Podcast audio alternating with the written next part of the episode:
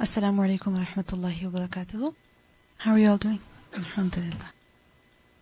نحمده ونصلي على رسوله الكريم أما بعد فأعوذ بالله من الشيطان الرجيم بسم الله الرحمن الرحيم رب اشرح لي صدري ويسر لي أمري واحلل عقدة من لساني يفقه قولي ربنا زدنا علما So we were doing ما يستر من العورة What should be used to cover the private parts meaning in salah, outside of salah, how much of a man's body has to be covered and what should be used in order to cover it. And we read the first two ahadith in which we learned about the fact that if a person wears even one garment, that is sufficient as long as the entire body is covered. But what has been forbidden? The samma style of wearing clothes, which is when a person just wraps the clothes around the body, one garment, a single garment, such that he's not able to, to take his arm out. Why is this forbidden? Because as he will try to move, what will happen? Part of his awrah will be revealed. And also the fact is that when a person has wrapped clothes so tightly around the body, then yes, there may be a garment covering the body, but still we see that the figure is being exposed. And that is something that is not appropriate. Meaning the clothing should be such that the body is not being exposed through it. And we also learned in the second hadith of the Prophet ﷺ forbade samma style of sitting as well as the second one was ihtiba. وَأَن يَحْتَبِيَ الرَّجُلُ فِي ثَوْبٍ وَاحِدٍ That a person should sit in one garment in such a way that his legs are perched up. Why? Because then the awrah will be exposed and a person will have no idea Whereas if a person is wearing two garments, meaning one for the lower part of the body and one for the upper part of the body, then can a person sit like that? With his legs standing up before him? Can he do that? Yes, he can. But there's another lesson that we learn from this, which is that if the clothing is too tight, then again, a woman or a man should not sit in this manner, that the legs are, you know, drawn up before him. Why? Because then it's not appropriate that the part of the body that should be hidden is exposed. Even if there is a garment covering it, it doesn't seem decent that the body is being exposed. Then the third hadith in this bab, حدثنا إسحاق قال حدثنا يعقوب بن إبراهيم قال حدثنا ابن أخي ابن شهاب عن عمه قال أخبرني حميد بن عبد الرحمن بن عوف أن أبا هريرة قال بعثني أبو بكر أبو هريرة رضي الله عنه he narrated that Abu Bakr رضي الله عنه sent me when, where, fi tilkal hajjati, in that hajj, which hajj? The hajj that he was talking about. Fi mu'addinina, amongst the announcers. Who is mu'addin? The one who makes the announcement. So he sent me amongst those who were to make the announcement when Yawman Nahri, on the day of Nahr, Nu'addinu, that we were all supposed to announce Bimina at Mina, and that لا يحج, he will not perform Hajj. بعد العام, after this year, who? mushrikun, any mushrik. ولا يطوف, and he will not do طواف بالبيت of the house, meaning of the Kaaba, عريان, naked. قال حميد بن عبد الرحمن Humayd bin Abdul Rahman, he said, ثم أردف, then he sent after. Who? Rasulullah sallallahu alayhi wasallam, the Messenger of Allah sallallahu alayhi wasallam, he sent after who? Ali and Ali radiallahu anhu.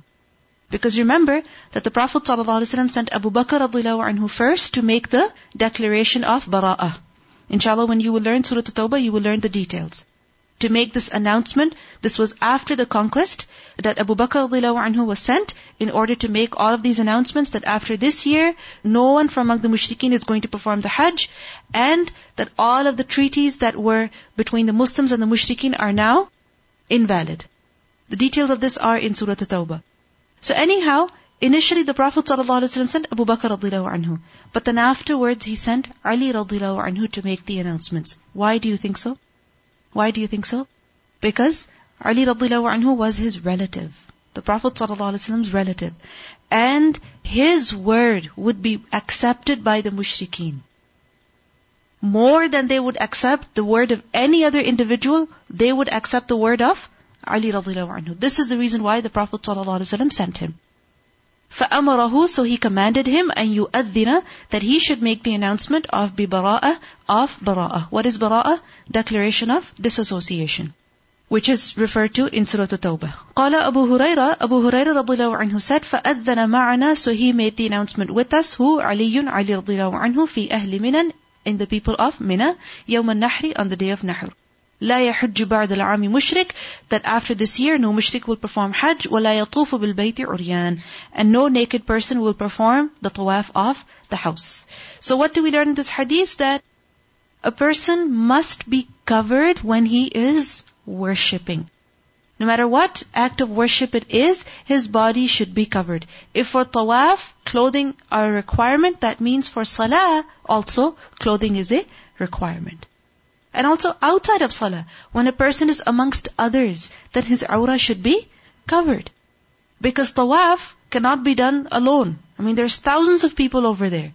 So where it is not appropriate to be in that state in tawaf, it's also not appropriate to be in that state before people.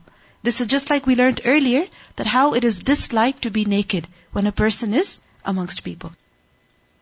Then, bab as-salati bighayri rida'in, praying without a cloak. What is rida? A shawl. Okay, so a cloak.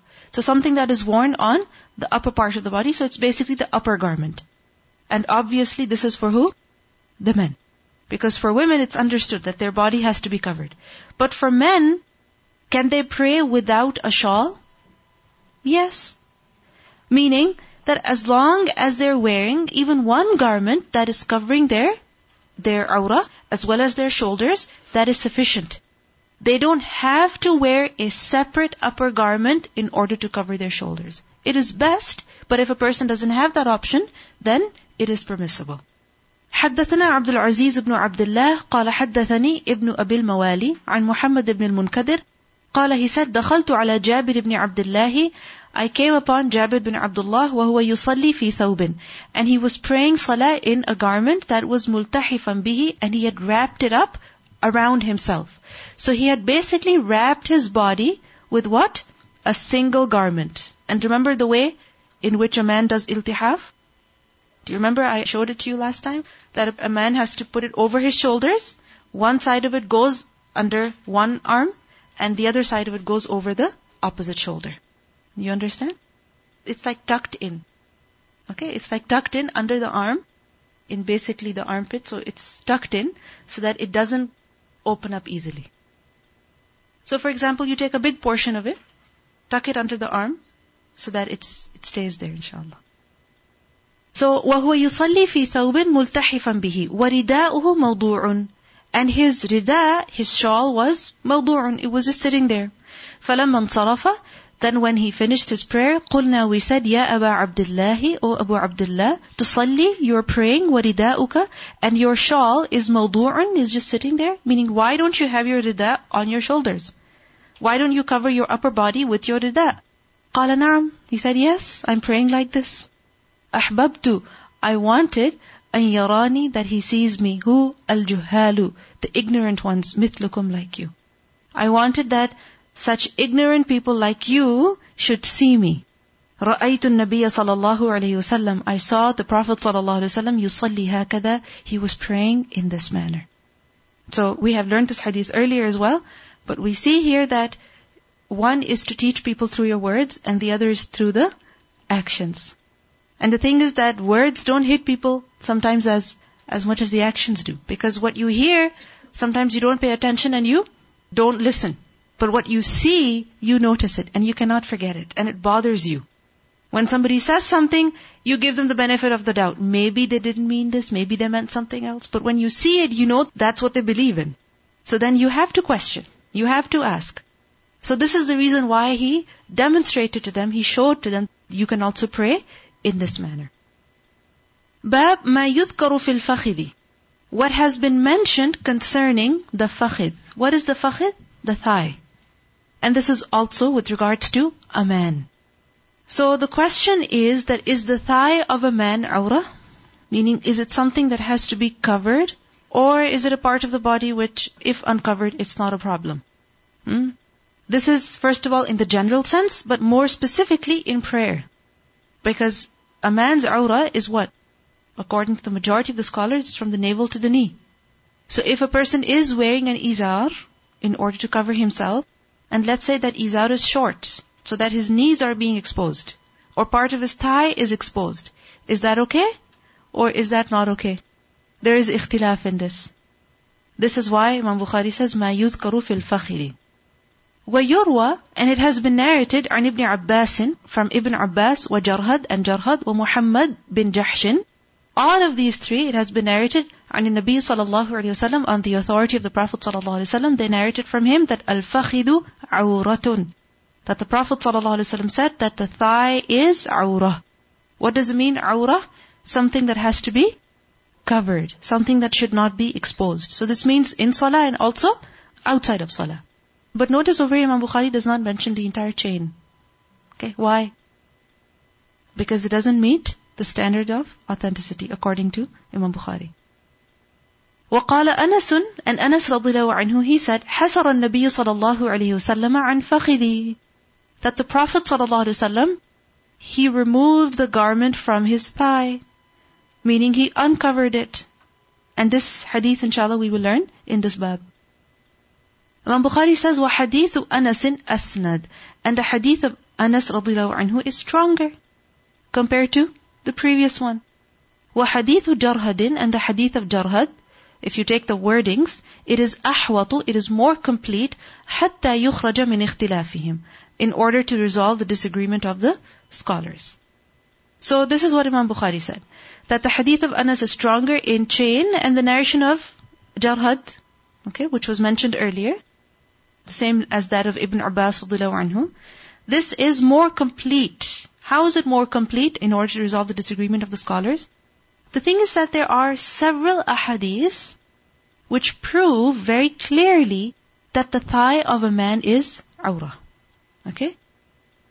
But the thing is that the chain is not super authentic. Meaning there is some weakness in it. For example, there's one hadith which is reported by Abu Dawood and Ibn Majah in which Ali radiallahu anhu he said the Messenger of Allah sallallahu alaihi wasallam said, "Do not show your thigh and do not look at the thigh of anyone, living or dead." Likewise, another hadith, Imam Ahmad he reported that the Prophet sallallahu alaihi wasallam he once passed by Ma'mar and Ma'mar, his thighs were uncovered. So the Prophet ﷺ said, O Ma'mar, cover your thighs, for the thigh is awrah. And likewise, there are many other ahadith which, which say the same thing. But there's weakness in them. So Shaykh al-Bani, he said concerning all of these ahadith, that although their isnads are not entirely free of weakness, but the fact is that they strengthen one another. Because there is no narrator among them who may be regarded as suspicious. Rather, their weakness has to do with confusion and ambiguity. And also the fact is that there isn't just one narration concerning this topic, but there are many narrations. So when there are many narrations and only slight weakness, then what happens is that the gist, the main message of that hadith is taken as something authentic. You understand? Like for example, there are six narrations, let's say, and they all talk about the same thing. And there's only slight weakness in let's say one narrator of each narration, of each chain. Slight weakness of only one narrator. Then you can't disregard the entire hadith. You can't disregard all of those ahadith. Putting them all together, you see that the message is clear.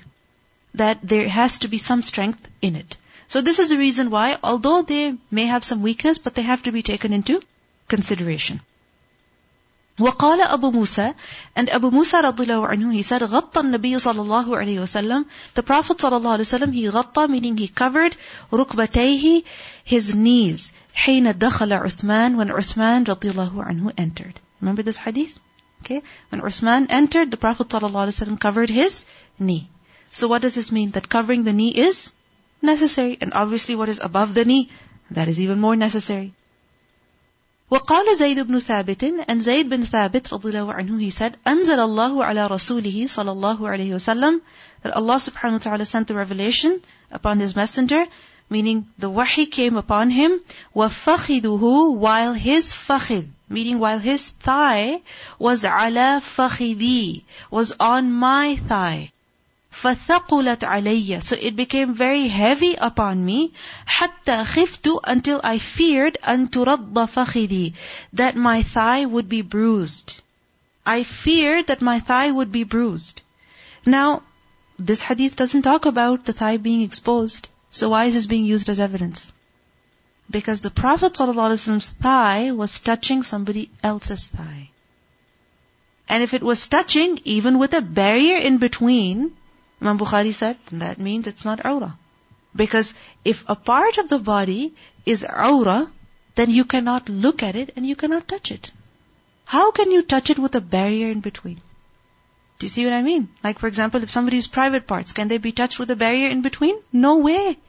So likewise, if the thigh is considered an awrah, then you shouldn't be able to touch it even with a barrier in between. The same rule should apply there too. You understand? So this is the reason why some scholars said that it is not awrah. So basically, there is ikhtilaf concerning this matter. But Imam Shawkani, he said that the thigh should be covered. And only in unusual circumstances it may be exposed, it may be shown. Meaning that if a person doesn't realize or only a little bit of the thigh is exposed, for example, a man is wearing knee-length shorts. They're even below the knee. But let's say he's sitting on the floor and what happens? As he crosses his legs, a part of his thigh is exposed. He covers it up eventually, but for those few minutes when it's exposed, he shouldn't consider it like a sin. You understand? It shouldn't be considered as something as a sin. Why? Because there are evidences in which we see that the thigh was slightly exposed. حدثنا يعقوب بن إبراهيم قال حدثنا إسماعيل بن علية قال حدثنا عبد العزيز بن صهيب عن أنس أن رسول الله صلى الله عليه وسلم so this is the narration of Anas رضي الله عنه that was hinted earlier. To Anas رضي الله عنه he said that the messenger of Allah صلى الله عليه وسلم غزا خيبر he went to خيبر غزا is from غزوة what does that mean? Expedition. Okay? In which the Prophet صلى الله عليه وسلم participated himself. so ghaza is to go for ghazwa. So in other words, he raided or he attacked what? Khaybar. فَصَلَّيْنَا عِنْدَهَا So we performed the prayer عِنْدَهَا near it. Which prayer? Salat al-ghadati. The morning prayer. Meaning? Which is the morning prayer? Fajr. بِغَلَسٍ At ghalas. Ghalas means dark. Okay? Ghalas means darkness. So when it was still dark, we performed the morning prayer. فَرَكِبَ so he embarked to Nabiullah sallallahu alayhi wasallam. The Prophet sallallahu alayhi wasallam, he got onto his mount. وَرَكِبَ Abu Talha. And Abu Talha, he sat behind him. وَأَنَا رَدِيفُ أَبِي طَلْحَ And I was behind Abu Talha. And Anas sallallahu anhu was still a child at that time. So don't be surprised that if he's sitting behind a companion on the same mount. فَأَدْرَى So he caused to run. Who caused to run? Nabiyullah sallallahu alayhi wasallam, the Prophet of Allah sallallahu alayhi wasallam, fi zuqaqi Khaybar, in the streets of Khaybar.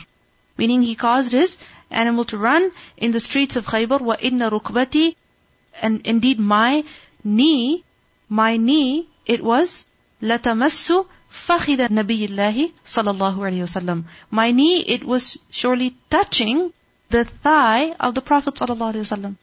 Because think about it, if somebody is sitting behind someone, then what will happen? What will happen? The knees will touch, okay, or the knee will touch the thigh. So my knee was touching the thigh of the Prophet ﷺ.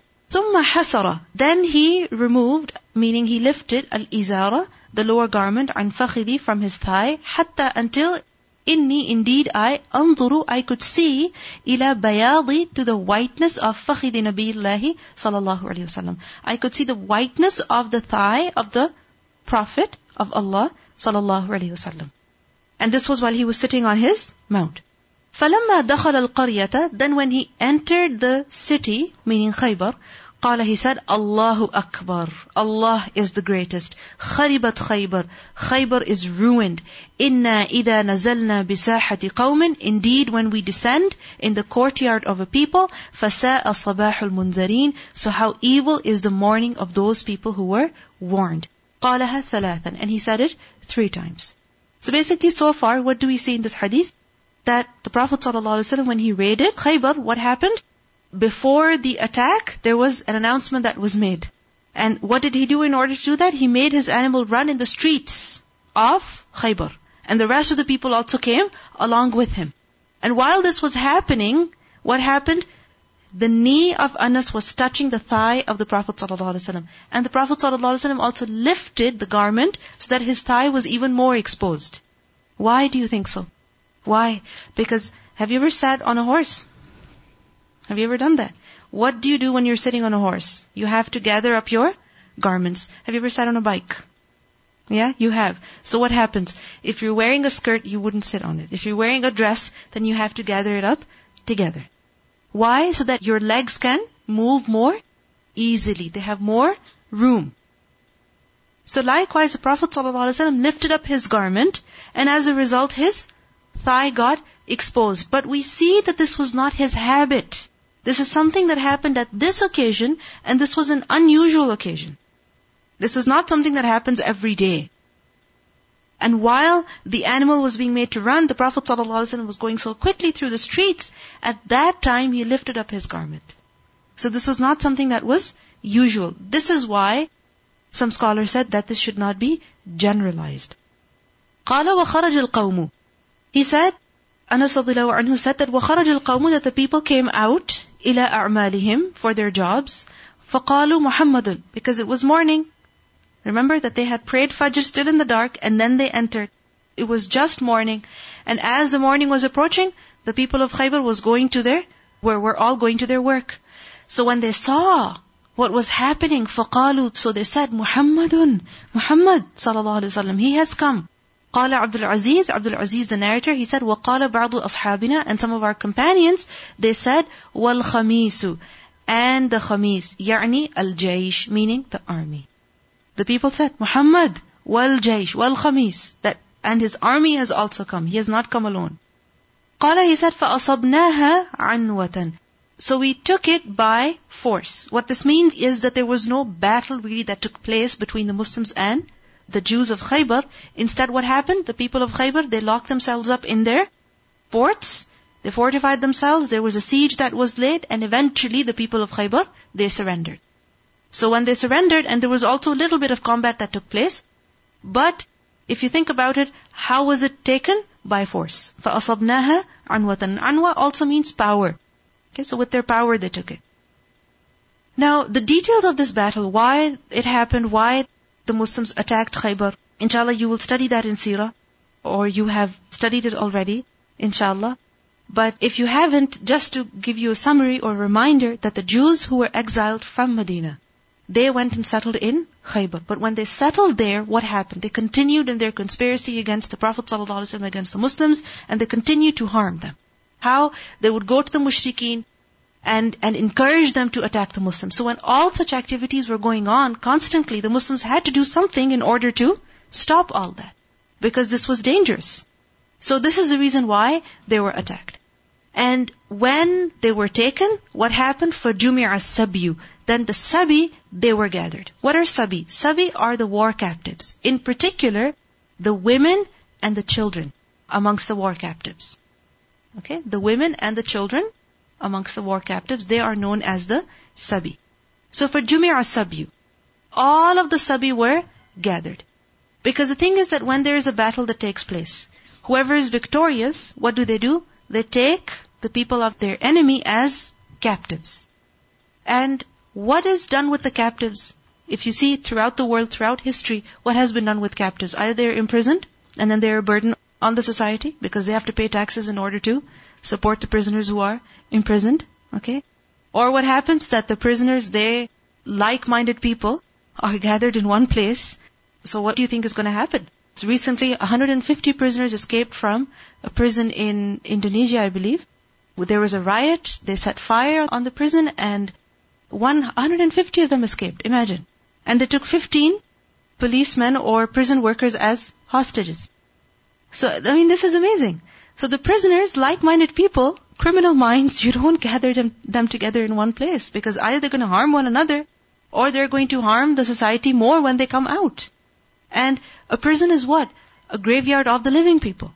And the other option is to kill them, but it's not really fair because every single individual is not really a criminal who deserves to be killed.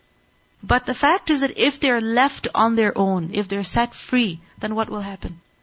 What will happen? They will come and attack again. They will come and create disorder again. there will be corruption again. So this is the reason why something has to be done about the war captives. And before Islam, what was the case? Whoever got whatever captive took him as his slave. But after Islam, what happened? That all of the captives had to be gathered together in one place. And then, according to the decision of the leader, they were divided up amongst the people. Okay? They were divided amongst the people. And amongst the Sabi, the women, they would be taken as slave women. Okay? And the children would go along with them. And the thing is that with the women, when they were slaves, they could also be freed and married to. And this is what we see that the Prophet ﷺ did himself. That the war captive that came in his share, what did he do? He set her free and married her.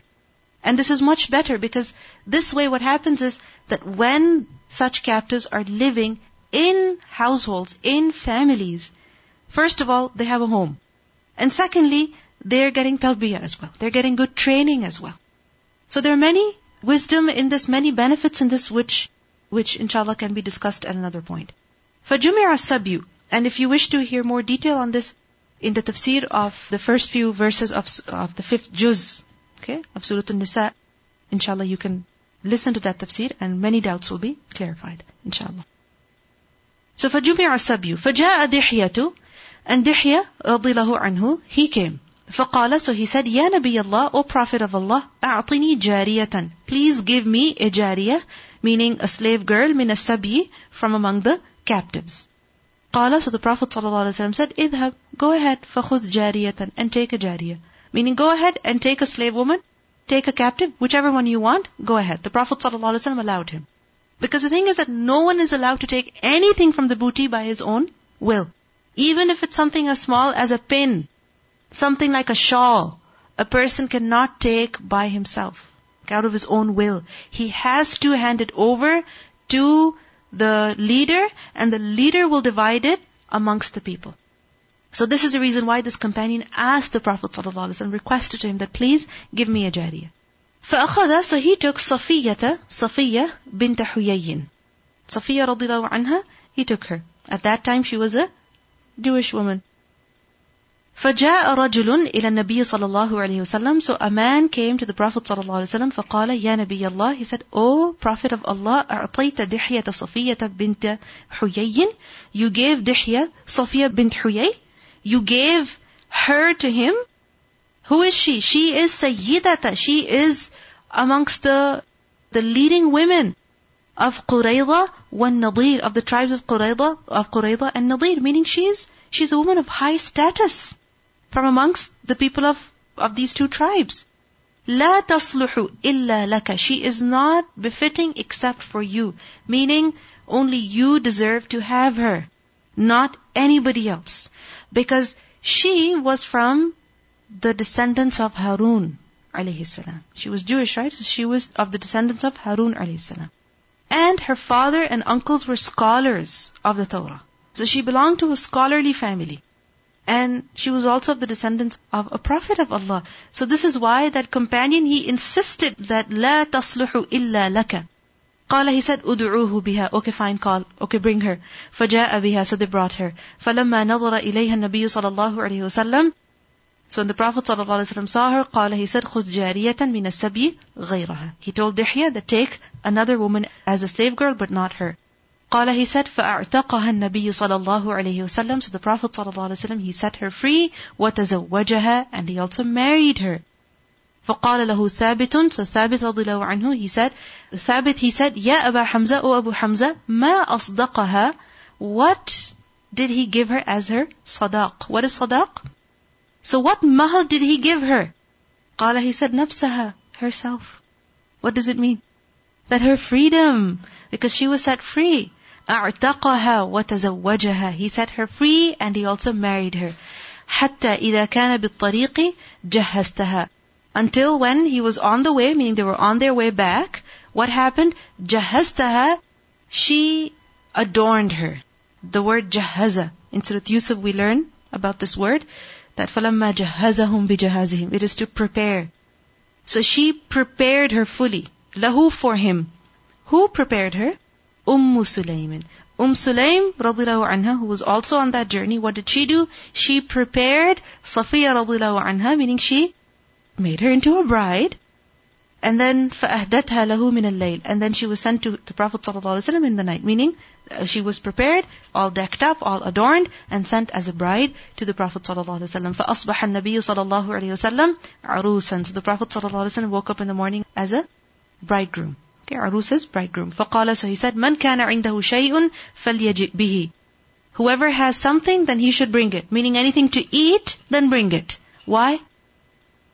As walima. Okay? فَلْيَجِئْ بِهِ وَبَسَطَ نِطْعًا And he spread out a نِطْعًا. What is نِطْعًا? نِطْعًا is a leather mat on which people eat.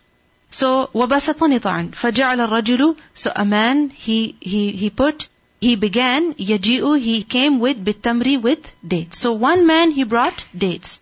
وَجَعَلَ الرَّجُلُ يَجِئُ بِالسَّمْنِ And another man, he brought some fat, some ghee. قال, he said, وَأَحْسِبُهُ قَدْ ذَكَرَ السَّوِيقَ And I think Sawiq was also mentioned, meaning a man brought Sawiq. And what is Sawiq? Ground grain.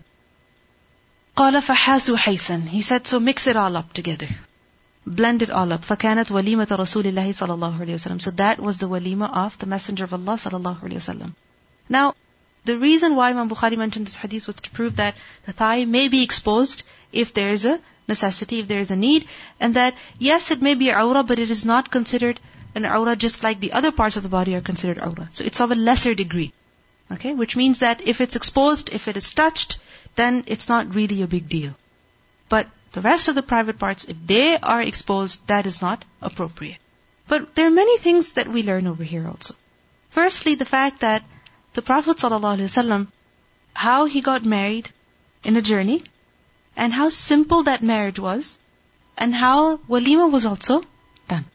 But what do we believe? That the marriage has to be really big and huge and complicated, right? And it has to be announced and everybody has to know. Yes, everybody should know, but the people of Medina did not know that the Prophet ﷺ was coming with a new wife. There were no cell phones at that time. So there was no way of informing the people in Medina that the Prophet ﷺ had married another woman. Nor did he wait to inform them and take their permission and to make all the preparations and then get married. No. He got married that same night. And the next morning was the walima. Whoever was there was brought, was asked to come to the walima. And look at the walima, so simple. So, this is how simple marriage is in our deen. This is how simple it is. But it has been complicated, thus made difficult, and thus made more and more impossible. All the conditions were complete. If all the conditions are met, then that is marriage, and it's accepted, and that is done. This is the ease that is found in the deen. And one more thing about the marriage of the Prophet ﷺ that remember that every marriage of his was for a reason, meaning there was some benefit behind it. And although people have many objections as to the number of wives he had, but remember that he had only one wife for the longest time. And then when he got married to other wives, it was always at the suggestion of other people. That later on in, in Medina, it was that he married many women. And of the benefits of that marriage was that women who didn't have husbands or protection, they got the protection of the Prophet ﷺ. Also we see that through his marriage, he got associated with many tribes. And all those tribes who were associated with the Prophet ﷺ through marriage, they became his in-laws. And it was something very, very inappropriate in the Arab culture to raise your weapons against your in-laws. Or to raise your weapons against your son-in-law. So, this way, Islam was also made strong, and more people were inclined towards accepting the religion of Allah. And think about it, Safiya anha, if she became Muslim, she accepted Islam. She was of the leading women of the Jewish tribes. So imagine that the true Islam would be known to the rest of the people through her. باب في كم تصلي المرأة في الثياب How much a woman should wear when praying. Meaning what's the bare minimum requirement for her. So far we were learning about men. About their thighs and about their shoulders. Now we're learning about the women. What's the bare requirement for her. وقال عكرمة عكرمة he said لو وارت if she can cover جسدها her body في ثوب even in a single garment, لَأَجَزْتُهُ Meaning surely that is enough for her. That is sufficient for her. So if a woman manages to cover her body with a single garment, then that is sufficient. Meaning it is not necessary for a woman to wear two pieces, or three pieces, or five, or seven. Okay? No. Even if she's wearing a single garment and with that she's, she manages to cover her body, that is sufficient. Now the question is what is supposed to be covered? Okay, you cover with one garment, but what do you cover? Let's find out from the hadith. حدثنا أبو اليمان قال أخبرنا شعيب عن الزهري قال أخبرني عروة أن عائشة عائشة رضي الله عنها قالت she said لقد كان رسول الله صلى الله عليه وسلم The Prophet صلى الله عليه وسلم he used to يصلي الفجر he used to pray Fajr Salah where in the masjid obviously he would lead other people فيشهد معه نساء then they would be present with him. Who? Nisa'un, women. Min al-mu'minati, the believing women. Meaning some women would also come to the masjid in order to pray Fajr behind the Prophet ﷺ. But when they would come, how would they come? Mutalaffi'atin. Ones wrapped up. Fi muruqihinna. In their garments. Summa yarji'na. Then they would return ila buyutihinna. To their houses. Ma ya'rifuhunna ahadun. No one would recognize them. Why? Because it was so dark or because of the way that they had covered themselves. So what do we see here? That a woman in her prayer should be completely covered, mutalaffi'atin. Okay, completely covered from head to toe. Now, when it comes to the face, obviously, that has to be exposed. But when there are men in close proximity, and if a woman generally wears niqab, then she will also cover her face. Okay, which is why in, in Umrah, in Hajj, when a woman is in, in, in the state of Ihram, then she is told to not wear the niqab. And what is the niqab? A separate piece of cloth that is worn in order to cover the face. So that should not be worn. However, a woman should use her khimar or whatever that she's wearing in order to cover her face when the men are in front of her. Because this is what we learn from the Sahabiyat. When they went for Hajj and they would have their faces exposed when the men would come on their rides, then what would they do? They would cover themselves up. So this is what a woman has to do in salah as well, that she will not have her face covered, but if a man comes by and she generally covers her face, then what will she do? She will take her hijab in order to cover it up. When it comes to the hands, they have to be exposed. Some scholars said that no, they have to be covered as well. But the fact is that there is no evidence prohibiting a woman to expose her hands in salah when it comes to the feet, they have to be covered or not. Some scholars considered a woman's feet to be awrah.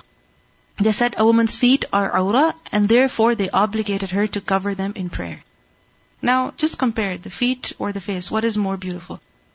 The face. If the face can be exposed, then the scholars said that the feet are more deserving of being exposed if there is a need. So this is why they said that the feet are not awrah. Other scholars said that no, feet are not awrah. If the face can be exposed, that means the feet can also be exposed, and thus they allowed the feet to be shown. And this opinion, that the feet may be exposed, was the opinion of Shaykh al-Islam Ibn Taymiyyah. And Imam Abu Hanifa, Athawri, and Al-Mazani. They were also of the view that it is permissible for a woman to uncover her feet when she is praying.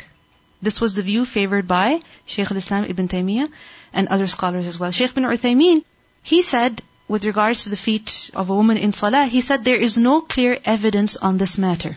Hence, Shaykh al-Islam Ibn Taymiyyah was of the view that a free woman's awrah, except what appears of her when she's in her home, namely the face, hands and feet. He said that a free woman is awrah.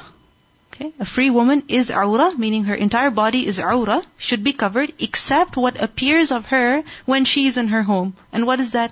The face, the hands, and the feet. So these three may be exposed, but the rest of the body has to be covered. He said women at the time of the Prophet ﷺ used to wear chemises in their homes and not every woman had two garments. Hence, if menstrual blood got onto her garment, she could wash it and pray in it. The hands and feet are not awrah when praying or with regard to looking. Based on that, there is no solid evidence on this matter. And Sheikh bin Uthaymeen, he said, I follow Shaykh al-Islam in this regard. This is how we understand it. Because there is no clear evidence that says that the feet have to be covered. Meaning the Prophet ﷺ instructed that. There's one hadith in which we see that the Prophet ﷺ, he said that what is beneath the ankles is in the fire. He said what is beneath the ankles is in the fire. So Umm Salama anha, when she heard that, she said, but our garments are beneath the ankles. He said that no, this is with regard to the one who does it out of pride. So what does it show? That the women would wear clothes that were long, that would also cover their feet. They would wear clothes that were long, that would also cover their feet. But the thing is that even when you're wearing a long garment, when you go into ruku, when you go into sajda, then will the back of your foot not be exposed? It will be. It can be. So what should a woman do then? She should wear garments such that are long, okay, that do cover the feet. If not all, at least some of it. And when she is praying salah, if part of the foot get exposed, then la haraj fihi. There is no harm in it. There is no sin upon her. Because there is no clear instruction that tells a woman that she must cover her feet. And the thing is that how are feet covered? Either you wear socks or you wear long garments. The women at that time, what would they wear? Long garments. It cannot be understood that in that weather, in the kind of clothes that they had, we learned that so many men possess only one izar. Then can you imagine there are women who have socks because they have to cover their feet in prayer? So it cannot be imagined that the women would wear socks all the time to cover their feet. What would they wear? Long garments. So this is the reason why we see that some scholars, amongst them being Ibn Taymiyyah, amongst them being in contemporary scholars, Sheikh bin Uthaymeen, they all said that there is no harm if the feet get exposed. But it doesn't mean that in your feet being exposed, you expose your ankles as well. Ankles have to be covered. Ankles must be covered. Any other question with regards to a woman's uh, clothing in prayer? Hmm? Is it clear? Because this is the only place where this topic is covered. Many scholars, contemporary and previous, they have said that the feet should be covered based on some narrations which mention that only a woman's face and hands may be exposed in prayer. But the thing is that the feet are are understood that they will be exposed. It's like illa ma zahara minha, except for that which is apparent by itself. So ankle cannot be exposed. Okay, remember, ankle cannot be exposed. Your foot may be, but your ankles may not be. So if let's say you are wearing pants, then make sure that they cover your ankles, they come down to the feet. At least they should cover your ankle from the back as well, your heel as well, so that when you go down into sajda, into ruku, your ankle is not exposed. Again, your sleeves, like for example right now, your sleeves are such that they cover your arms, okay, up to your wrist, and your hand is exposed. But sometimes it happens that when you lift up your sleeve, part of it does get exposed. So is that also wrong? It's illa ma minha. You have done everything to make sure that your arms are covered. But if still something get exposed, then a woman is a human being. She cannot be expected to wear three layers, two layers all the time in order to make sure that her arms are covered. Because this is creating difficulty upon yourself. Making deen difficult upon yourself. Because if you make things difficult upon yourselves, then people also snap back, right? They react negatively then. Then they go farther. You have to see that first of all, what is exposed accidentally, is first of all very little. So for example, part of your arm, and also very briefly. So for example, only when you're lifting up your arms and then immediately as you straighten your arms, your arms are covered. Because if the arms are exposed for a longer period of time, the legs are exposed for a longer period of time, that is not appropriate. Remember the hadith in which the, the women were told to lift up their heads when the men have settled in their sitting positions. Why? Because sometimes, despite your effort to cover yourself, accidents happen. So likewise, you have tried to make sure that your arms are covered, but despite that, let's say a part of your arm does get exposed for a brief moment, inshallah there's no sin in that, as long as you are trying. If a woman is not performing the prayer, okay, and she is in front of her mahram, and she is wearing such clothes in which, uh, let's say, before the husband, that the dress is a little tight, or the sleeves are short, is there any sin in that? No, there isn't. But it should not be such that in front of other people like father or, or brothers or sisters or mother, you know, such things are worn that the body is being exposed. That either they're too short or too see-through or exactly. If you feel that your dress is short and you're wearing a, a big shawl in order to cover your arms, and you know that you're, when you're going to go down in ruku, when you're going to get up, it's going to come off, then, you know, be proactive and wear something else. You know, put an abaya on or something like that in order to cover your body properly. So that in the salah you're not concerned about fixing your hijab constantly, rather you can focus on the prayer. You have to see what is appropriate and what is inappropriate. باب إذا صلى في ثوب له أعلام والنظر إلى علمها when a person prays in a garment that has a'lam, what is a'lam? Sign. Okay, so a'lam signs, meaning patterns. So you have lines, patterns. وَنَظَرَ And he looked at إِلَى عَلَمِهَا At the patterns. Meaning, can he pray first of all in a printed garment? In a garment that has color, that has designs On it? And what if he gets distracted by those designs, by those patterns? Is that okay then? You know, one is that the pattern, the color is such that you don't get distracted by it. But sometimes it is such that you can't help but look at it. So is that okay? Okay. The thing is that if it does not distract a person, then there is no harm. Because that is the asl. That if it doesn't distract a person, there is no harm. So for example, you're wearing patterned clothes, colorful clothes, or let's say the place where you're praying, that is very patterned, very colorful. So you can pray over there. But, because it cannot be expected that a person is always wearing plain clothes. Or that the Prophet ﷺ and the companions always wore plain clothes, without any color on them, without any pattern on them, right? Or that the place where they prayed was always plain. It's not necessary. There will always be some color, some pattern in what you're wearing and the place that you're praying at. But some patterns, some contrasts are more distracting. So what is more distracting should be avoided. Like for example, one is a prayer rug on which there is a design of, let's say, a mihrab or a masjid or the Kaaba or Masjid al-Nabawi, okay, the pattern is there. But it is just one color, okay, you know what I'm talking about, right? And the pattern is there. Or maybe two colors and not that much contrast. And then there are some other prayer rugs which are red and blue and green and yellow, and there's some sparkles as well, and there's things written on the top and things written at the bottom, and when you're praying, you're wondering, is it symmetrical or not? So if it's so distracting, then it should be avoided. How? Put a plain sheet on it, so that you're not distracted by it.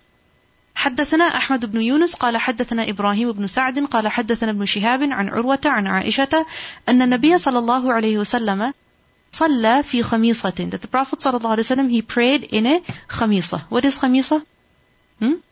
like a long garment like a long shirt and لها أعلام it had a pattern on it فنظر إلى أعلامها so he looked at its pattern its design نظرة just one glance. He looked at it just once.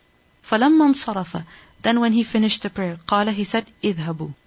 Go بخميصتي هذه with this garment, with this shirt of mine, إلى أبي جهم to Abu Jahm. وأتوني and bring me بأنبجانيتي with the أنبجانية of Abu Jahm. And this is another kind of a garment which is basically of rough material, it's also thick. So he said, bring me that instead from Abu Jahm. فَإِنَّهَا Because indeed it, meaning what I'm wearing right now, what Abu Jahm gave me, it alhatni. It distracted me from ilha. It distracted me anifan an salati. It distracted me right now in my prayer. وقال هشام بن عروة عن أبيه عن عائشة قال النبي صلى الله عليه وسلم the Prophet صلى الله عليه وسلم said كنت أنظر he said that I was looking at إلى علمها to its pattern وأنا في الصلاة while I was in the prayer فأخاف أن تفتنني so I was afraid that it might be a fitna for me so what do we see here that a person may perform the salah in clothes that have design or pattern or color on them because this is what the Prophet ﷺ did. However, if it is too distracting, then a person should avoid it in the future. Okay? Then a person should avoid it in the future. And the Prophet ﷺ said that take this to Abu Jahm. Why? Because Abu Jahm had given it to him. He had had it made and given to the Prophet ﷺ, but the Prophet ﷺ did not see that it was appropriate. This is the reason why he returned it to Abu Jahm. And because Abu Jahm would feel bad, he said, instead bring me the other garment from. That does not have much pattern on it, much design on it, so it won't distract me as much. So this is how sensitive the Prophet ﷺ was towards the feelings of other people. But we see that he was a human being. There was pattern, design, he got distracted. But look, he looked at it how many times? Once, nadratan. And what did he do? He got rid of those clothes. So what about if in prayer, nadratan, we look at the watch, nadratan is at the toes, nadratan at the hijab that we're wearing, nadratan at the abaya that we're wearing, nazratan, nazratan, so many nazra. In the salah, where's the khushu' then? So the thing is that in the prayer, a person should avoid all the things that may distract him or her. Which means that in general also, we should avoid such things. Why? Because you have to pray anytime, anywhere. And if you're wearing clothes that even you are getting distracted by, then what about other people? And what about poor men? So be considerate to yourself, to others, so that you can have khushu' in prayer and also other people can have khushu' in prayer. This is the taqwa of the Prophet ﷺ. And look at how he said that I'm afraid that it will be a fitna for me. So this shows that if anything seems to become a fitna for you, so what should you do then? Get rid of it. Avoid it. Get away from it. You know, sometimes it's just maybe a watch that you're wearing and you keep looking at it. Keep, you know, appreciating it. And then what happens in salah also we're looking at it. Or a ring maybe, and in ruku also we're looking at it. How does it look? Is it in the center or not? And we keep playing with it. So we have to be very careful. One is that we should not get distracted by these things, but we're human beings. And if we feel that something is a distraction, put it away in the salah. Allahu A'lam, but Abu Jahm gave this garment to the Prophet ﷺ. So sometimes it happens that somebody gives a gift to you, but you see that it's not suitable for you. You won't be able to use it. Or that you don't see it beneficial for you. So instead of taking it and keeping it as a burden with yourself, what should you do? Return it to them. Let's say that good, however, it's not useful for me, so maybe you can use it for some other reason. Okay, or you can give it to somebody else and there is no harm in this. Okay? It doesn't mean that you're rejecting somebody's gift. You just want the best for them and for yourself.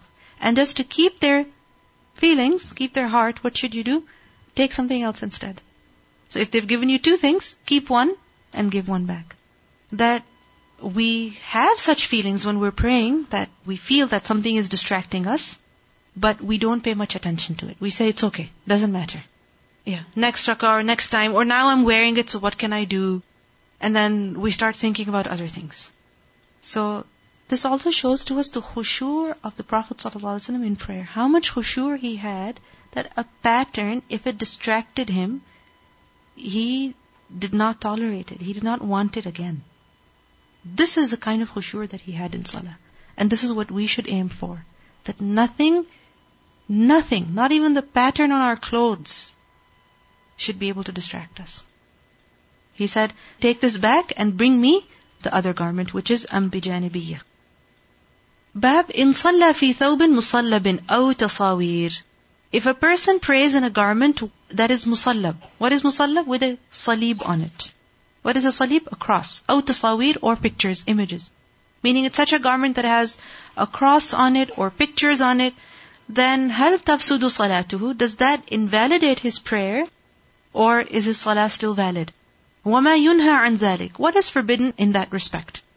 Concerning this matter, what is forbidden? Now, Two things are mentioned here. Musallab, tasawir. First of all, tasleep. And this is obviously the cross, okay, which is a symbol of Christianity. And sometimes it may be intentional, other times it may be unintentional. But the thing is that every time you see such a cross, then what does it remind you of? The Christian cross. Even though it was unintentional, whoever put it did not intend that, but it reminds you of that. Sometimes there may be such a pattern on the clothes, let's say on the back, all the way from the top to the bottom, and it's literally in the form of a cross. I myself have seen such clothes and refused to take them because they look just like a cross. So, it may be intentional, may be unintentional, but we see that something like that should be avoided because as soon as you see it, it reminds you of another religion. Okay? It reminds you of shirk. And the second thing is tasawir. What are tasawir? Pictures, images. And these images are of two kinds. One is images of things that possess ruh, so living, and other pictures are those of non-living things that which do not possess any ruh. Now over here, which kind of picture is meant? The first kind, the ruh. Okay, the one that is of a living being.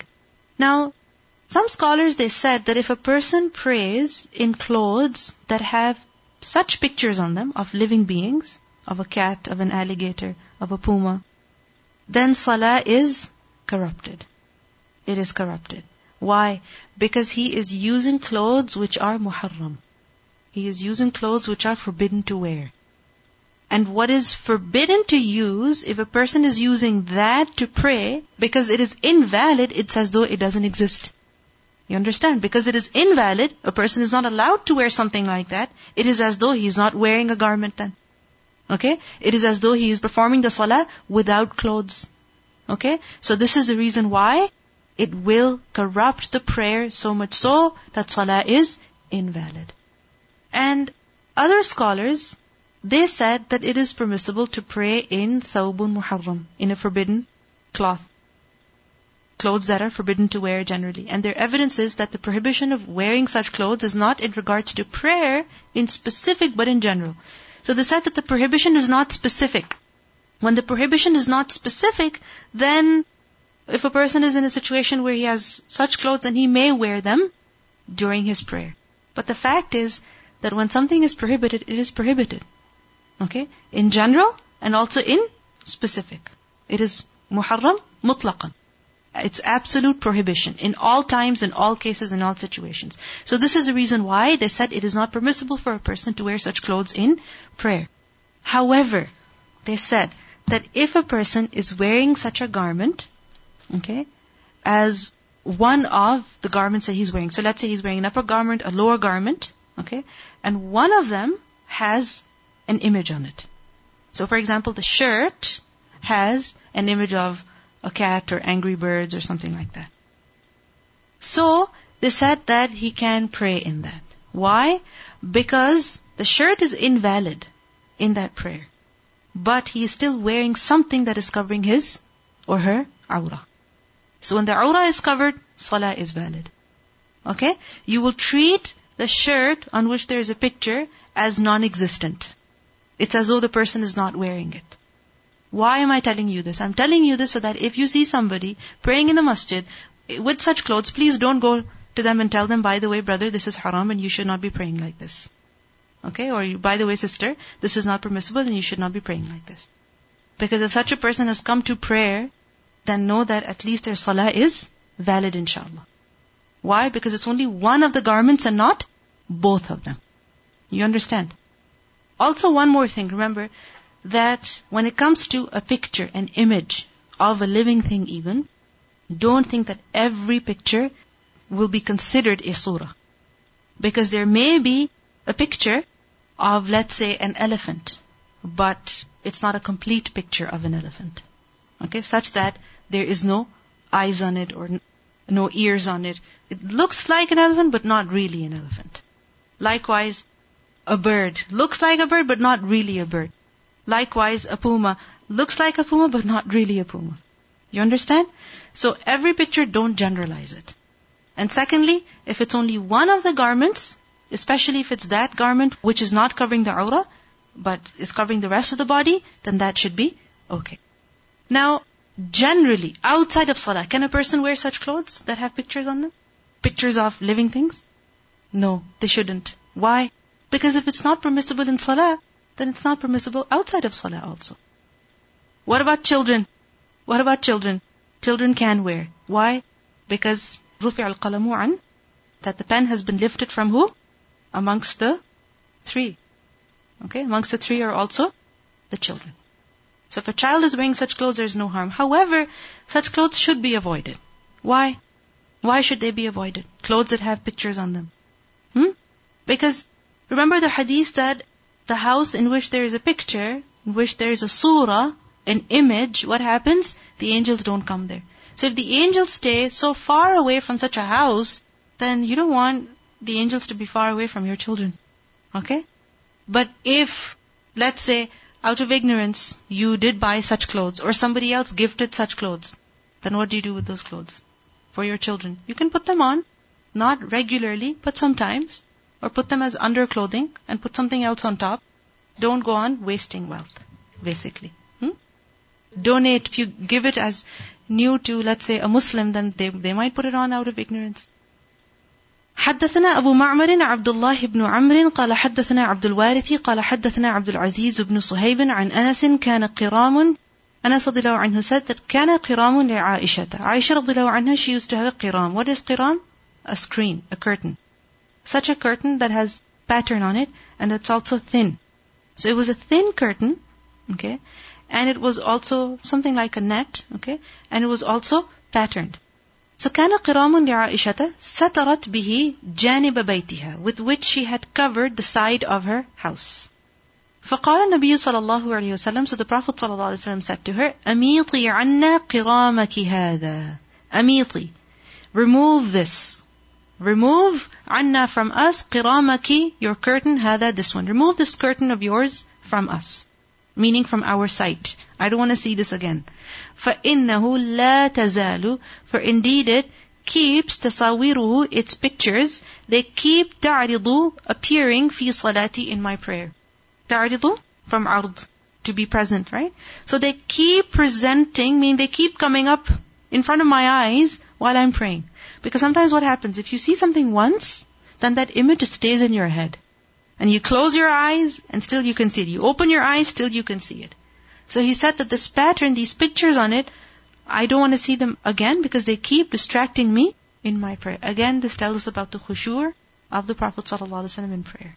And that if there are such images, whether on curtains or on bed sheets or on clothes, they must definitely be avoided. Because think about it, you want angels to come to your house and you want angels to be close to you and your children and your loved ones. So let's keep these images away. Also somebody once told me, I don't know how correct this is, that shayateen, okay, that shayateen when they intend to harm someone, they come because of the presence of such pictures within a household or within a place or on the clothes of someone. So the jinn, they come because these pictures almost attract them. These pictures almost attract them. Because think about it, if the angels are not there, then who's gonna come? Who's gonna come? Shaitan is gonna come. I mean, stuffed animals, dolls, such things, play with them and then put them away. Okay? Likewise, if there are pictures on something, cover it. Let's say a book. Books have pictures on them all the time, so just cover the pictures, let's say with a post-it, or put them away. I remember as kids we had lots of dolls and stuffed toys and all such things, and we had a shelf, okay, on which all the toys had to go, and we would put them over there and we would cover it with a sheet at night. This was something that was part of bedtime routine in childhood. So this is something that should be practiced by all children.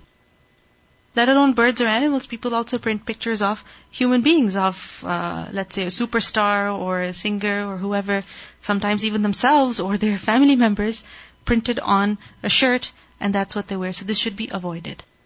If it's covered, it's okay. But it should not be exposed. And like I said, if it's one of the garments, okay, especially the upper one, or let's say socks, then it should be okay.